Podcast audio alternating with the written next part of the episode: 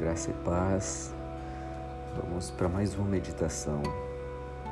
Hoje eu queria ler os Salmos de número 25, versículo 15 ao versículo 18, que diz o seguinte: Os meus olhos se elevam continuamente ao Senhor, pois ele me tira os pés dos laços. Volta-te para mim e tem compaixão, porque estou sozinho e aflito Alivia-me as tribulações do coração e tira-me das minhas angústias. Considera as minhas aflições e o meu sofrimento e perdoa todos os meus pecados.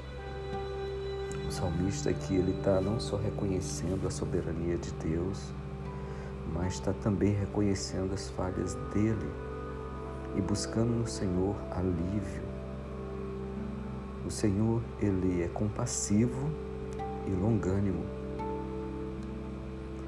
Porém, as nossas atitudes de independência muitas das vezes acarretam sobre nós um peso que a gente não consegue suportar. E o nosso reconhecimento de que só Deus pode aliviar essa carga nos faz nobre. Então, reconhecer os erros, confessar os pecados, reconhecer que somos falhos não é uma fraqueza, é nobre de coração. Reconhecer que erramos, reconhecer que cometemos, somos sujeitos a erro todos os dias, mesmo que seja repetidas vezes. Reconhecer isso, buscar o perdão do Senhor, buscar o alívio do Senhor, buscar a correção do Senhor para que a gente possa não mais continuar nesses erros não é vergonha nem fraqueza, é nobreza de coração. Então, que você possa e que eu possa, que todos nós possamos entender que o Senhor está de braços abertos, por mais que você erre e peque diversas vezes. O perdão dele, os braços dele não estão fechados e não, ele não faz é, limites acerca de quantas vezes você se aproxima dele para confessar os pecados, mesmo que seja o mesmo pecado cometido várias vezes. Ele conhece que nós somos falhos e fracos.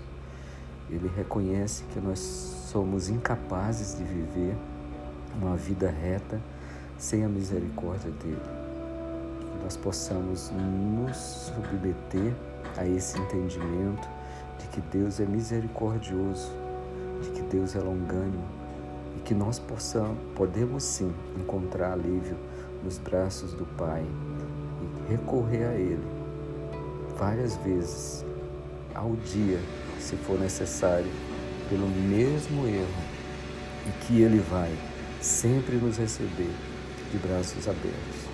As consequências de alguns erros, elas podem vir para a nossa vida, mas o amor do Pai, ele também será derramado no nosso coração. Que Deus nos abençoe, que Deus nos guarde e que Deus nos levante a cada dia reconhecendo que Ele é Senhor e que nós carecemos da misericórdia e do perdão dele diariamente.